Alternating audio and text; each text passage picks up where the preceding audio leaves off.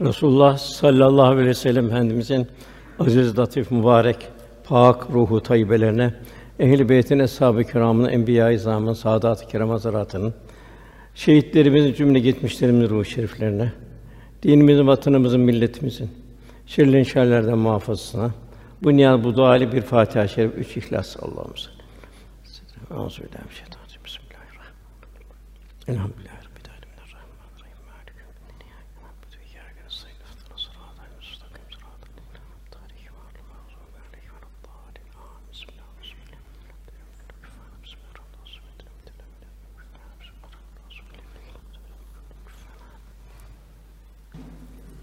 Muhterem kardeşlerimiz, İsra suresinin 23. ayetinden 38. ayetine kadar okundu.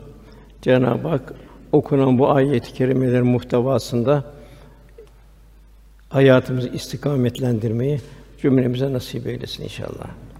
Kulluk için yaratıldık. Bu dünya insan için hazırlandı. Liyabudun, liyarufun.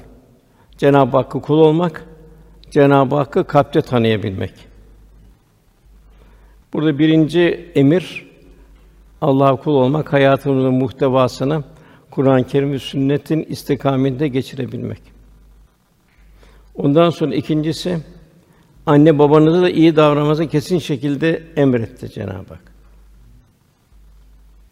Onlardan biri senin yanında yaşlanırsa sakın ha onlara üf bile deme. Onları azarlama. İkisine de kavlen kerima ikramkar söz söyle. Sağ iken anne babalara nimet bilmek, vefat ettikten sonra da onlar için dualar ve sadakalarda bulunmak. Bir gün sahabi diyor, biz Resulullah'ın huzurunda otururken Seleme oğullarının kavmine bir adam çıka geldi. Ya Resulallah, anam babam öldükten sonra onlara yapabileceğim bir iyilik var mı diye sordu. Efendimiz şöyle buyurdu. Evet, onlara dua et. Günahların bağışlanmasının için Cenab-ı Hak'tan niyazda bulun. Vasiyetleri varsa vasiyetlerini yerine getir. Anne babanın akrabasını da gözet. Anne babanın dostlarına da ikram et. Bir vefa. Yine efendimiz şöyle buyurdular. İyiliklerin en değerlisi insanın babası öldükten sonra baba dostunun ailesini koruyup gözetmesidir. Hep vefa. Kul vefakâr olacak. Yine Cenab-ı Hak Lokman suresinde biz insana ana babasına iyi davranmasını tavsiye etmiştir. Çünkü anası onu nice sıkıntılara katlanarak taşımıştır hamile durumundan. Sütten ayrılması da iki yıl içinde olur.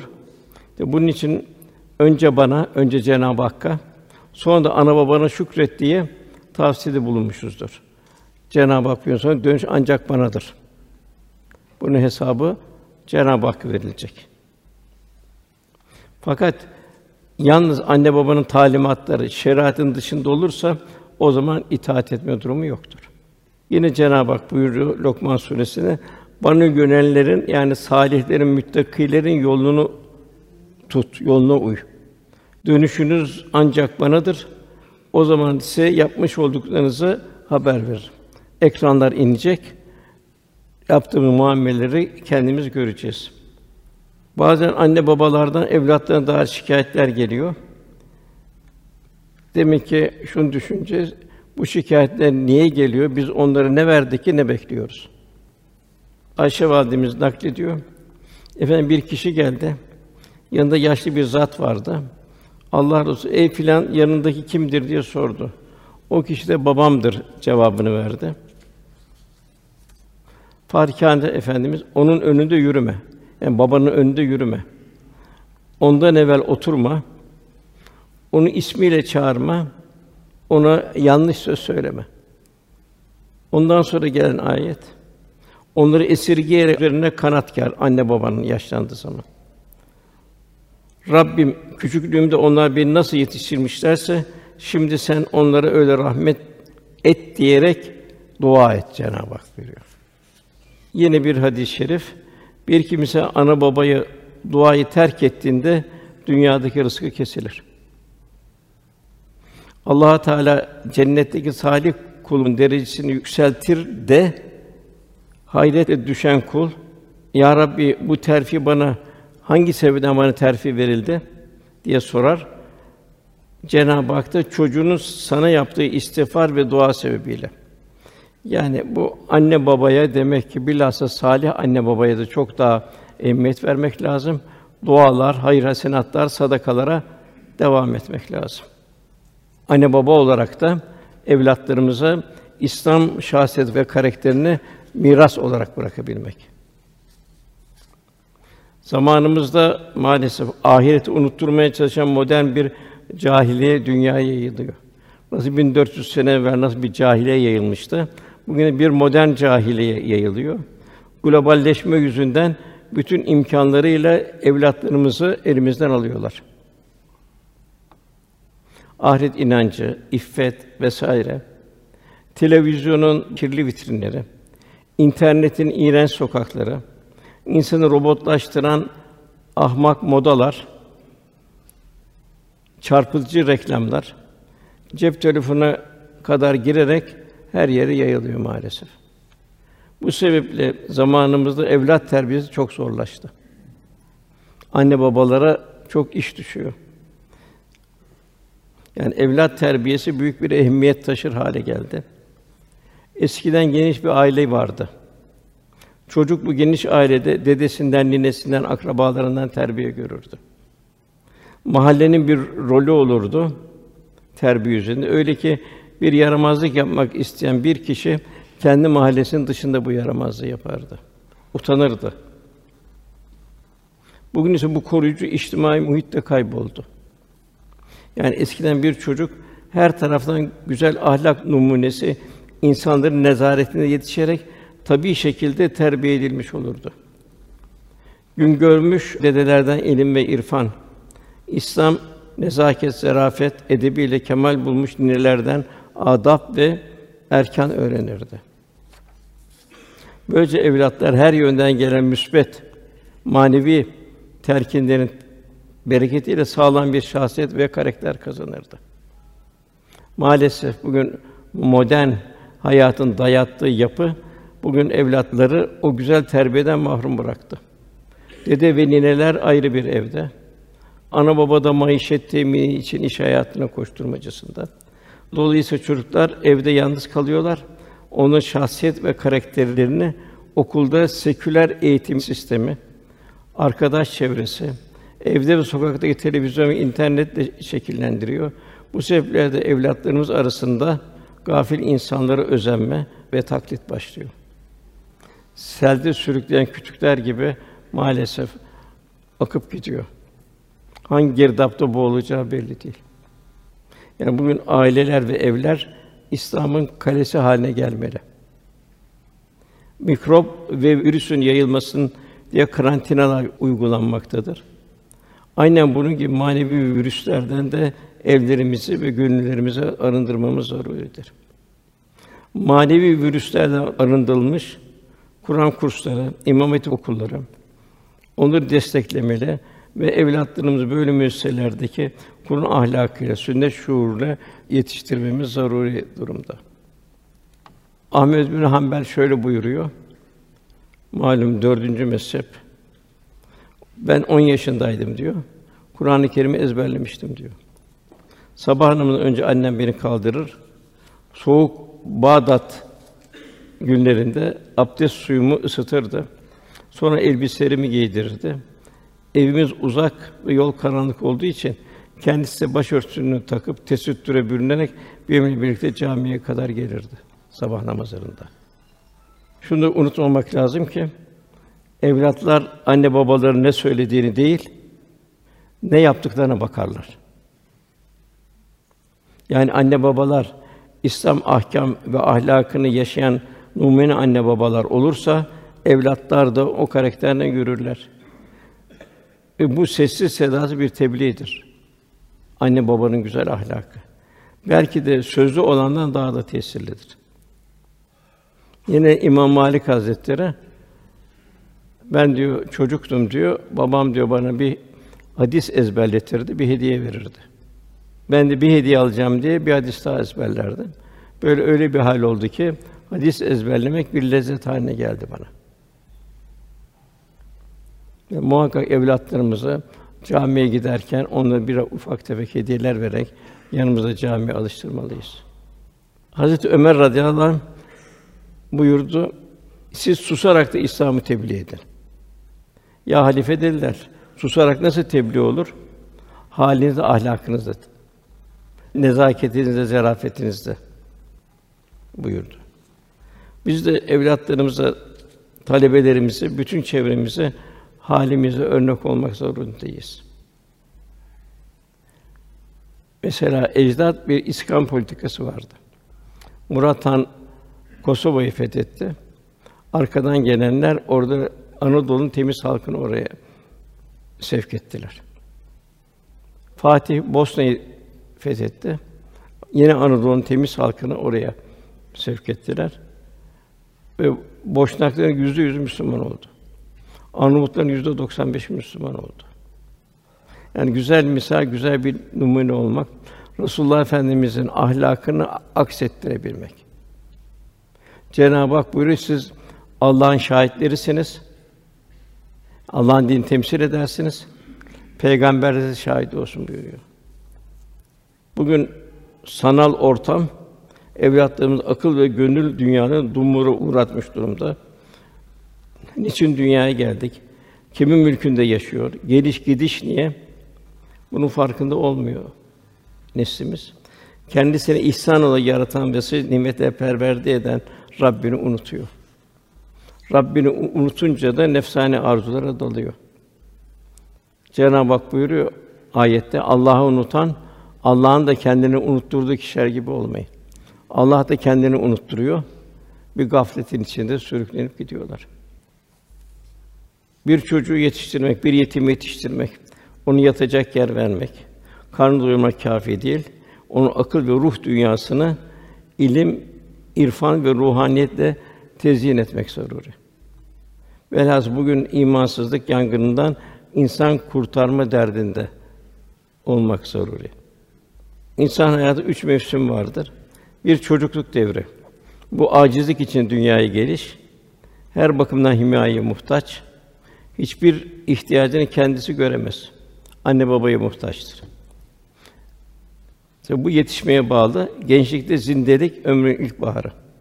Genç bir ahiret mektebinde olduğunu unutmayacak. Üçüncüsü güç ve kuvvetten düşüp tekrar çocukluğa dönüş, yaşlılık. Cenab-ı Men nu'ammirhune küssü fil hark efela yakulun buyuruyor. Baştan güç kuvvet veririz. Sonra o yaralığı tersini çeviririz.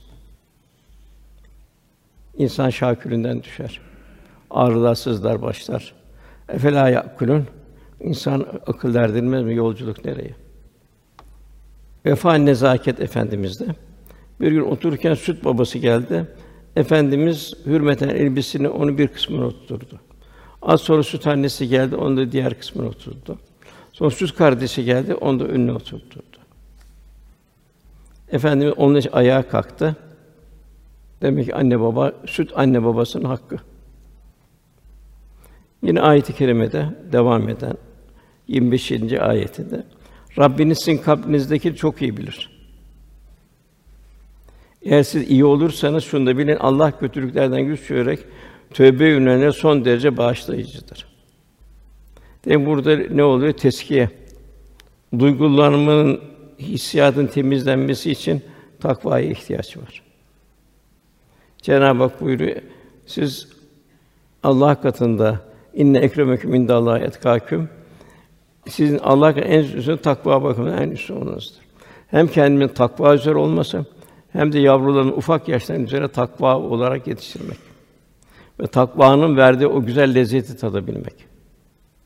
Resulullah Efendimiz Cenab-ı Hakk'a bir ilticasında şöyle dua etti. Allah'ım bize günahlarla aramıza bir perde çek ya Rabbi. Yine kulun salih olması zaruri. Zira Cenab-ı Hak kişiyle kalbi arasına gireceğini bildiriyor. Yani senin kalbindeki bir sen biliyorsun, bir de Cenab-ı Hak biliyor. Allah'ım sen kişiyle kalbi arasına girersin, benimle günahlarımın arasına gir de hiçbir günah işlemeyeyim diye dua ediyordu genç. Hazreti Ömer bu duayı işitti, çok hoşuna gitti. Allah sana rahmet eylesin diye başlayarak gence hayır dualarda bulundu. Her halimiz Cenab-ı Hakk'a ayan, açık.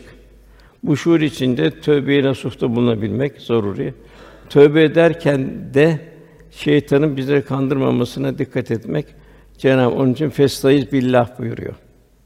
Eğer şeytandan gelen kötü bir düşünce seni tahrik ederse hemen festayız billah Allah'a sığın. Çünkü o iştendir, bilendir. Yine Cenab-ı Hak buyuruyor: "Ve nahnu akrubu ileyhi min verid." Bize şah damına daha yakın olduğunu. Düşüncelerin bir kendimiz biliyorum, bir de Cenab-ı Hak biliyor. Herkesten gizleriz, Cenab-ı Hak'tan gizleyemeyiz. Yine ve fe mahkum eyne mahkuntum devamlı murakabe altındayız. Nereye gitseniz Allah sizinle beraberdir. İki şeyi unutma buyuruluyor. Birini Cenab-ı Hak unutma. Cenab-ı Hak her an zikir halinde olmamızı istiyor. Yani neyi görsek kalbimiz Cenab-ı Hakk'a atılacak. Bir şeye baktığımız zaman yemek yerken, aya güneşe bakarken hep Cenab-ı Hakk'ın hikmetlerini düşünmek, Cenab-ı Hakk'ın ikramını düşünmek. Nimetlerimi sayamazsın buyuruyor. Demek birincisi Cenab-ı Hakk'ı unutmamak. O da hayatın her safhasında. İkincisi ölümü faniliği unutma buyuruluyor. Fani unutmadığı zaman eli gönlü ateşe yaklaşmaz. Cenab-ı Hak buyuruyor, küllü men aleyha fan, küllü nefsin zâikatül mevt. İki şeyi de unut buyuruluyor. Başkasına yaptığın hayırları unut. O sana bir enaniyet, benlik vermesin. İkincisi de başkasının sana yaptığı yanlışlıkları unut. Sana karşı yanlışlık yaptı, onu unut. Onu affet ki Cenab-ı Hakk'ın affına nail olun. Cenab-ı Hak soruyor Allah'ın sizi affetmesini istemez misiniz buyuruyor. Yine Cenab-ı Hak diğer bu kardeşlik arasındaki münasebeti o halde siz gerçek müminler iseniz Allah'tan korkun, arınızı düzeltin. Yani ben haklıyım, haksızsın yok. Affedeceksin ki affetmeye layık hale geleceksin. Ondan sonra gelen ayette bir de akrabaya, yoksula, yolcuya hakkını ver. Gereksiz yerde saçıp savurma. Cenab-ı Hak sana verdi, ona vermedi. Zira o sana zimmetli. Vefa göster de bu emaneti zayi etme buyuruluyor. Mülk emanet mülk Allah'ın israf da cimrilik haram kılındı. İsraf nedir israf? Aşağılık duygusunu bastırma hareketi. İsrafta hayır yoktur buyuruluyor. Şerdir, israf haramdır. Fakat hayırda da israf yoktur buyuruluyor. Hayrın bir hududu yok. Ne kadar hayırda fedakarlık edersen o kadar Cenab-ı Hakk'ın lütfuna nail olursun. Sahibi böyle infak ayetleri geldiği zaman büyük bir heyecana geldi. Neyi varsa getirdi. Bir avuç hurması varsa ona getirdi. Hiçbir şey yoksa dağlara çıktı. Odun kesti. Çarşıda sattı, Allah Resulü'nün önüne getirdi. Çünkü sevdiğiniz şeylerin Allah yolunda harcamadıkça fazilete, birre eremezsin buyuruyor Cenab-ı Hak. Yani mühim olan sevdiğinden vermek. Hazreti Ayşe radıyallahu buyuruyor. Resulullah Medine'ye geldiği günden vefat ettiği güne kadar üç gün arka arkaya buğday ekmeğiyle karnını doyurmadı. Çünkü bir aç varken efendimiz doymazdı. O aç insanı doyururdu, onun hazzıyla kendisi doyardı. Ayşe validemiz sözünü şöyle tamamlıyor: Dileseydik doyardık. Yani bu açlık yokluktan değildi. Ganimetler benzeri imkanlar her zaman vardı. Fakat Hz. Muhammed sallallahu aleyhi ve sellem mümin kardeşlerine kendisine tercih makamında isarda bulunuyordu. Böylece elimize geçeni bu şuur ve idrak ile hemen infak ederdik. Yine Enes buyuruyor. Sallallahu aleyhi ve sellem İslam için kendisine ne istenirse onu mutlaka verirdi. Hele bir keresinde yanına gelen birisi iki dağ arasını dolduran koyunlar vardı. Resulullah Efendimiz onları verdi. O kişi dedi ki kavmine gitti o koyunlarla. Ey kavmim dedi, koşun Müslüman olun dedi. Çünkü de Muhammed fakirlik ve ihtiyaç korkusu duymadan çok büyük ikram ve ihsanda bulunuyor. Kimi sırf dünyalık elde etmek için Müslüman olurlardı. Bak çok geçmeden Müslümanlık onların gözünde dünyadan yüzündeki her şeyden daha değerli bir hale gelirdi. Resulullah'ı yakından tanıdıkça heyecanları artardı. Bütün şey Resulullah'la beraber olmak, ahirette de beraber olmak. Onun için daim efendim en büyük arzusuna canım malım feda olsun ya Resul emret derlerdi. Yusuf Aleyhisselam baktığımız zaman o da kendi kuyuya atan, kendisine zulmeden kardeşlerine kendisini gizleyerek devamlı ikram etti. En son onlar dediler ki sen hakikaten Yusuf'sun dediler. Allah seni bizden üstün yaratmış dediler. Demek ki insan daima ihsana mağlup, iyiliğe mağlup. Ömür vadesi olmayan en kıymetli bir sermaye. Üzerinde metrajı yazmayan bir makara gibi nerede kopacağı meçhul. Yarın diyenler helak oldu. Yani nefsin mayasında faniliğe isyan var. Faniliği istemiyor insan. Beka istiyor. Fakat beka da yalnız Cenab-ı Hakk'a ait. Adem'le Havva da beka istedi. Cennette kalmak istediler. Onlar o izeli işledikleri için dünyaya indirildi. Dünyada insan nesli gelecek. Efendim şöyle bir misal veriyor.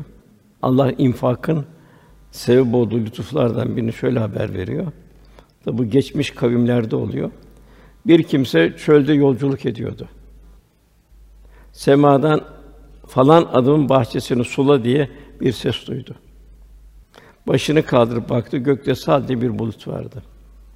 Evet ses oradan geliyordu. Adam hayret için kaldı ve bulutu takip etmeye başladı. Kara taşlık bir yere gelince bulut suyunu boşalttı oraya. Yağmur suları bir dere toplandı. Bu defa bu şahıs suyu takip etmeye başladı. Önüne bir bahçe çıktı. Bir kişi elinde kürekle suyu oraya buraya çevirerek bahçesini suluyordu. Onunla konuşmaya başladı. Ey filan Allah'ın kulu. İsmi nedir diye sordu. O zat buluttan duyduğu ismi söyledi. Sonra da ismimin niçin soruyorsun diye sordu. Biraz önceki yağmuru yağdıran bulut vardı ya. İşte bir kimse o bulutu senin adını söyleyerek falanın bahçesini sula dedi. Ben de bulutun ardından giderek buraya kadar geldim. Adını da onun için soruyorum. Sen hangi davranış sebebiyle Allah'ın bu lütfuna mazhar oldun?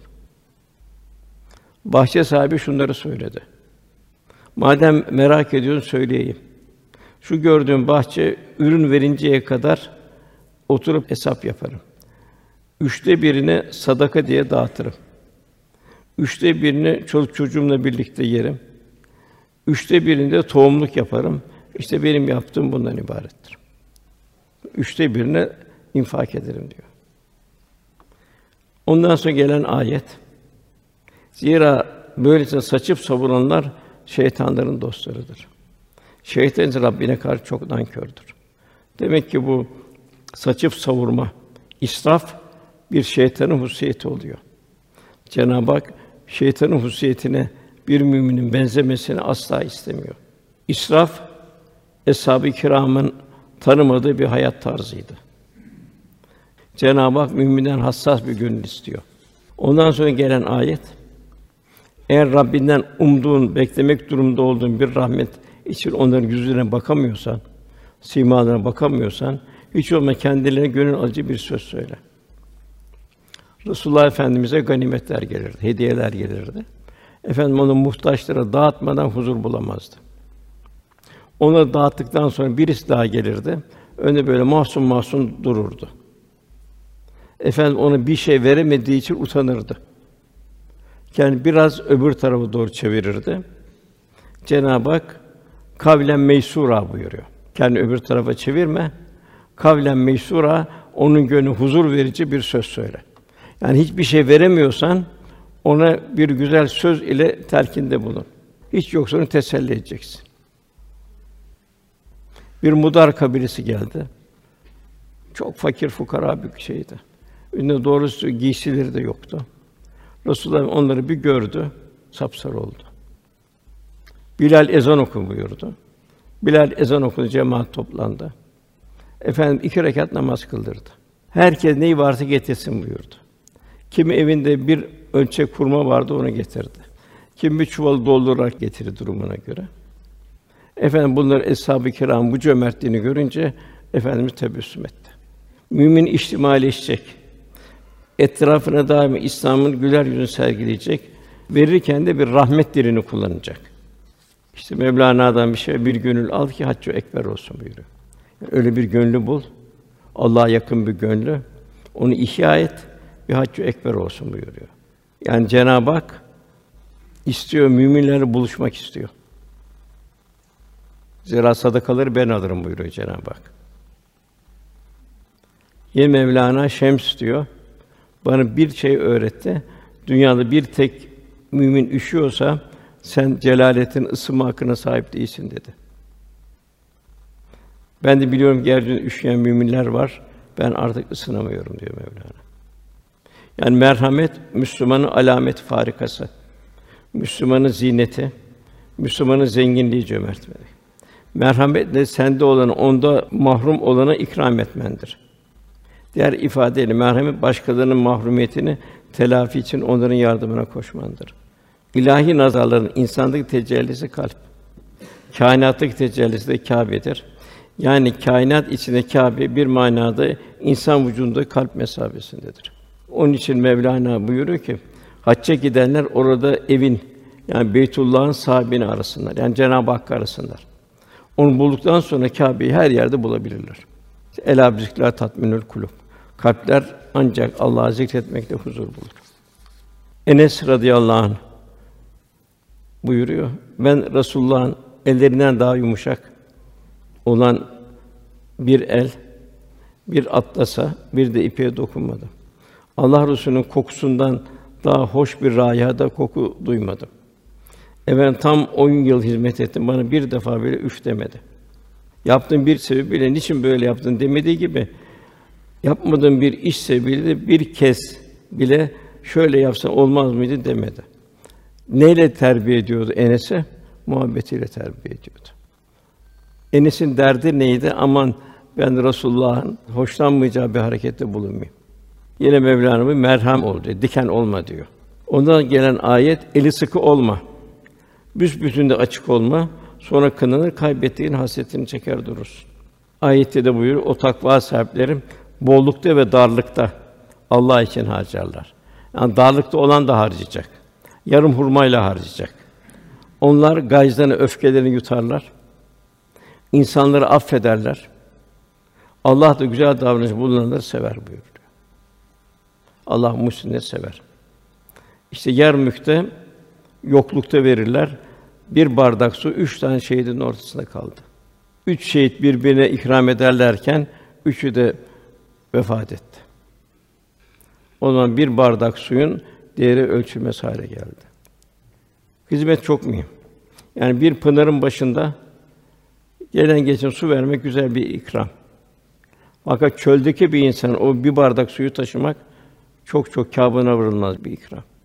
Bir Darvan kazisi geliyor Kalem suresinde. Bu Yemen'de cömert bir zat var. O zat daha mahsulü alırken öşürü bol bol dağıtırmış. Fakirler de gelip o tarlanın etrafında beklerlermiş.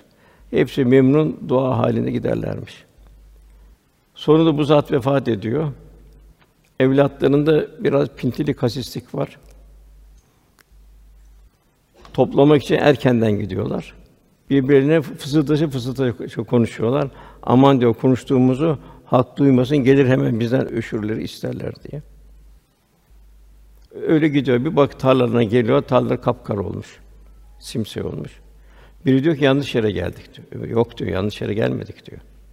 Biz de yaptığımızın bir cezasını burada görüyoruz diyor. Hemen istiğfar ediyorlar. Tabi bu verilmeyen zekattı, infaktı, öşürdü, hastalıkla çıkar, musibetlerle çıkar vesaire çıkar. Çünkü belayı sadakalar defeder buyuruluyor. Ebu Zer'e efendim talimatı var. En fakiri çorbana su koy diyor. Tane koyacak hali yok. Etrafını gözet diyor mahalleyi. Kim tok kim aç. Verirken de bir nezaket de ver, bir incelik de ver. Bir teşekkür edası içinde ver. Bu İstanbul seferlerin birinde bir Medineli atını ta Bizans'ın ortasına kadar sürdü. Arkadaşı da yanlış iş yaptı dedi. 195 ayet Bakara'nın kendi eliyle kendisini tehlikeye attı dedi. Ebu Eyüp el Ensa yok dedi. Yok, değil dedi. Bu ayet bize indi dedi. Biz dedik ki dedi, biz artık bundan sonra hurma bahçelerine döneriz. Bizden sonra gelenler devam etsin. Bunu da bu ayet indi. Kendini tehlikeye atmayın. Yani son nefese kadar Allah yoluna gayret etmek. Yakın gelene kadar buyuruluyor. Allah ondan ahsenu buyuruyor. Bir müminin bütün amelleri en güzel olacak. Ondan Allah muhsinleri sever. İhsan sahibi olacak bir kul. Kulül af buyuruyor, fazlasını ver buyuruyor Cenab-ı Hak. Bu kafi miktarın fazlasını yani fabrikan olacak, işin olacak vesaire olacak. Bu zaruri bir mümin çalışacak. Fakat kendini muktesit yaşayacak. Fazlasını infak edecek. Ölçüyü iyi kullanacak. İki minfini yani cimrilik ve israfın arası cömertliği ifade eder. Ondan sonra gelen ayet 30. ayet. Rabbin rızkı dilediğine bol verir. Dilediğine daraltır. Çünkü Allah o kullarından haberdardır. Onları çok iyi görür. Demek ki kalbin sanatı mal ve mülkü Cenab-ı Hakk'ın rızası istikamette kullanmaktır. Az verdi bu benim için hayırdır. Çok verse Karun gibi olabilirdim. Çok verdi. Bana Allah bu malı emanet verdi. Ben bunu diğer benim kardeşlerim benim teminatım altında ben onun ihtiyaçlarını göreceğim. Bu eda ile olacak. Yani kalbini dünyanın kasası yapmayan şükür ehli cömert zenginler ile kanaatkâr, sabırlı, haysiyetli fakirler insanın şerefinde ilahi rızada beraberler. Aynı şakirin fukarayı sahibini. Cenab-ı Hak Süleyman Aleyhisselam'ı kasa yapmadı o. Nimet abdü. O ne güzel bir kuldu Süleyman Aleyhisselam. Eyüp Aleyhisselam fakirlikten imtihan gördü. Daima şükür ve sabır halindeydi. Cenab-ı Hak nimel abdu buyuruyor. Onu güzel bir kuldu buyuruyor. Yani aynı şakirin fukara sahibinin olmak ikisi de tabii zor. Orta yol kalabalık. Ondan sonra gelen ayet o zaman müşrikler geçim derdinden bir kısmı geçim derdinden bir kısmı başka dertten çocuklarına kız çocuklarını bilhassa diri diri gömerlerdi. Yani vicdanlar iyice kurumuştu. Cenab-ı Hak buyuruyor ki geçim endişesiyle çocuklarının canına kıymayın.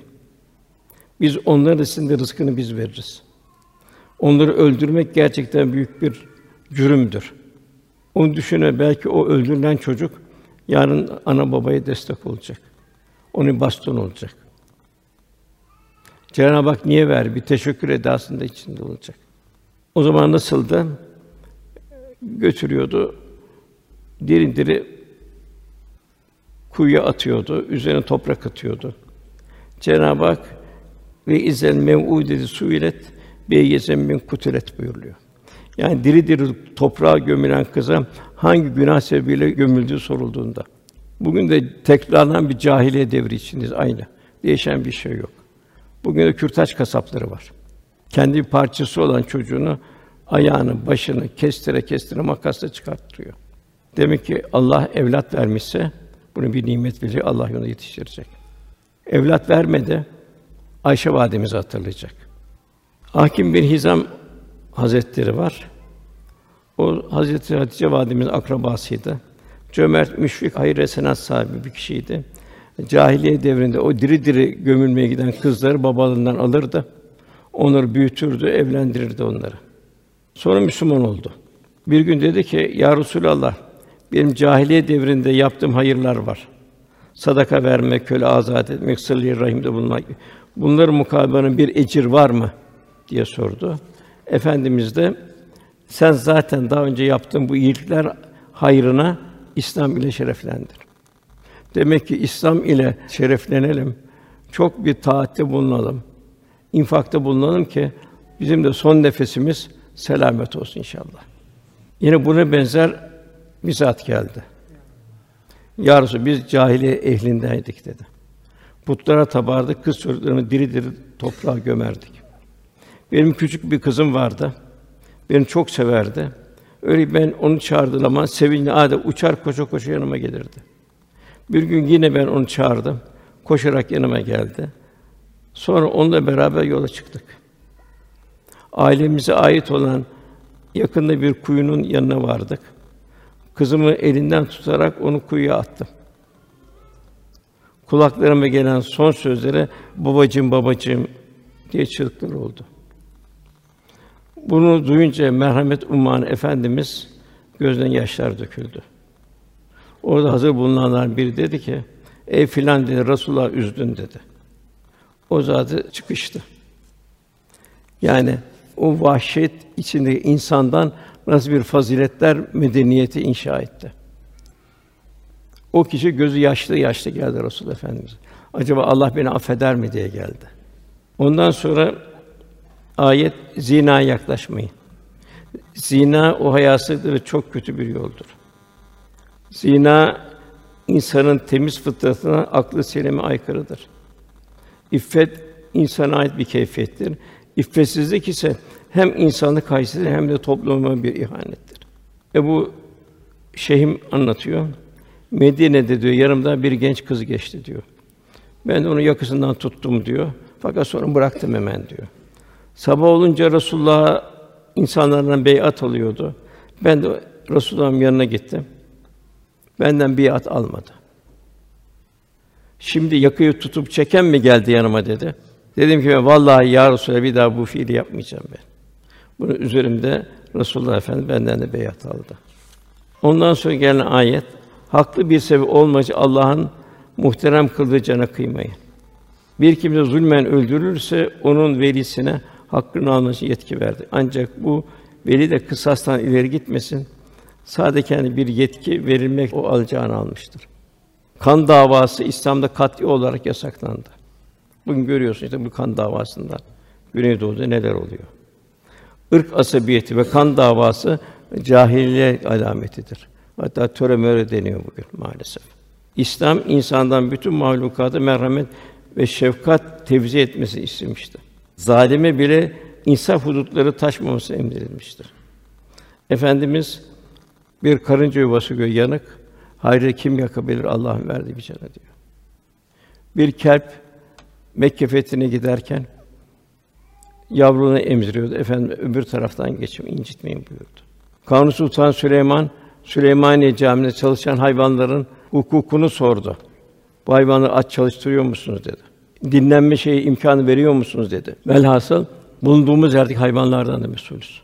Ondan sonra gelen ayet 34. ayet yetimin malını rüştününceye kadar ancak en güzel bir niyetle yaklaşın. Yetimi himaye edilecek yetim. İnsan nasıl kendi evladını himaye ediyor, yetimi de öyle himaye edecek. Verdiğin sözü de yerine getir. Çünkü verilen söz mesuliyet getirir. Efendimiz yetim dünyaya getirildi. Arkadan anne de vefat etti. Arkadan dede de gitti. Demek ki yetime, öksüze ikram bu kadar çok mühim. Cenab-ı Hak İnsan suresinde Hazreti Ali ile Fatıma validemizde olduğu rivayeti var. Onlar kendi canını çekmesine rağmen yemeği yoksula, yetime ve esire verirler. Bir de gerekçe verirler. Biz sizden teşekkür beklemiyoruz derler. Yani bir minnet altında kalmayın derler. Bir mahcup olmayın derler. Çünkü biz Abu Sen Kamterira o sert ve belalı o kıyamet günden korkarız derler. Allah da onların iş dünyasına bir ferahlık verir. Demek ki kendimizden fedakarlıkta bulunarak ikram etmek. Yine diğer bir ayette Bel Fecr'de hayır doğru siz yetime ikram etmiyorsunuz. Bilhas yetimin manevi hayatına onu yetiştir, ona sahip olmak. Yoksulu yedirmeye de birbirini teşvik etmiyorsunuz. Hem teşvik edeceksin hem de yoksulu kollayacaksın. Haram helal demeden miras yiyorsunuz. Malı aşırı biçimde seviyorsunuz buyuruyor ayet-i kerimede. Yine bu da çok ibretli. İbn Hacer buyuruyor. Bazı bölgelerde salih müttaki insanların çok, bazı mühitlerde de az olduğunu müşahede edilmektedir. Bunun sebebini araştırdık. Bunun helal yemek ve şüpheli şeylerin meşguliyetini azaltmaktan başka bir şey olmadığını gördük. Ahalisinin gıdasında helalin çok olduğu bölgelerde salihler de çoğalıyor. Helalin az olduğu yerlerde ise salihler azalıyor.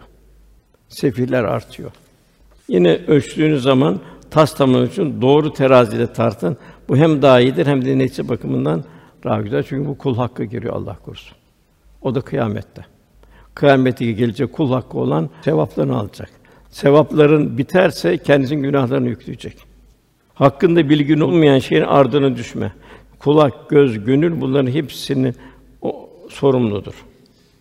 Velhasıl vela tecessüsü buyuruyor. Suç aramak yok. Kendi suçunu ara, onu telafi et. Yeryüzünde böbürlenerek dolaşma. Yani kibirle dolaşma. Çünkü sen ağırlık azami ne yeri yarabilir ne de dağlarla ululuk yarışına çıkabilirsin. İbadur Rahman yeryüzünde mütevazi olacak. Allah korusun böbürlenmek bu ancak cehennemde temizlenen bir hadis kibir. Bütün bu sayılanların kötü olanları Rabbinin nezdinde sevimsizdir. İşte bunlar Rabbinin sana vahyettiği hikmetlerdir. Allah ile birlikte başka ilah edinme, sonra kınanmış ve Allah'ın uzaklaştırmış olarak cehenneme atılırsın. Yine daha ilerideki bir ayet 45. ayette biz Kur'an okunduğu zaman seninle ahirette inanmayan arasında gizli bir örtü çekeriz. Ayrıca onları anlamamaları için kalplerine bir kabalık ve kulaklarına bir ağırlık veririz kâfirlere. Sen Kur'an'da Rabbinin birliğini yad etti. Onlar canları sıkılmış bir vaziyette gerisin geri dönüp giderler. İşte bugünkü halimiz maalesef. Kullarımı söyle, sözün en güzelini söylesinler. Sonra şeytan aralığını bozar. Çünkü şeytan insanın apacık düşmanıdır. Bu dünyada kör olan kimse, yani kalbi kör, imana kör, ahirette de kördür, üstelik iyice yolunu şaşırmıştır. Ondan sonra talimat, gecenin bir kısmında uyanarak sana mahsus bir nafile olmak üzere yani fazladan namaz kıl. Böylece Rabbinin seni övgüye değer bir makama gönderileceğini umabilirsin. Cenab-ı Hak cümlemizi bu salihlerin, peygamberlerin hali geceleri ser vakitlerinde teheccüd ve virtleri devam etmemizi Cenab-ı Hak nasip eylesin. Bu virtler çok mühim. Gece serde yapılan virtler gündüz nefsani arzular karşı bir kuvvet oluyor. Bilhassa bu tasavvufi derslerde verilen zikir, tefekkür, murakabele yapılan sohbetler kişinin maneviyatını artırmak için yazılmış birer reçetedir. Ruhaniyet artacak bunlarla. Seherler vazifelerde. Erkek kardeşlerimizin namazlarını cemaatle kılması zaruri. Efendimiz tek tek bakardı cemaate gelmeyen var mı diye. Varsa sorardı sebebini. Eğer mazeret gelmemişse ikaz ederdi. Mazerete gelmişse onun için dua ederdi. Ve yavrularımıza namaza alıştırmak lazım. Ticari hayatımıza çok dikkat etmemiz lazım.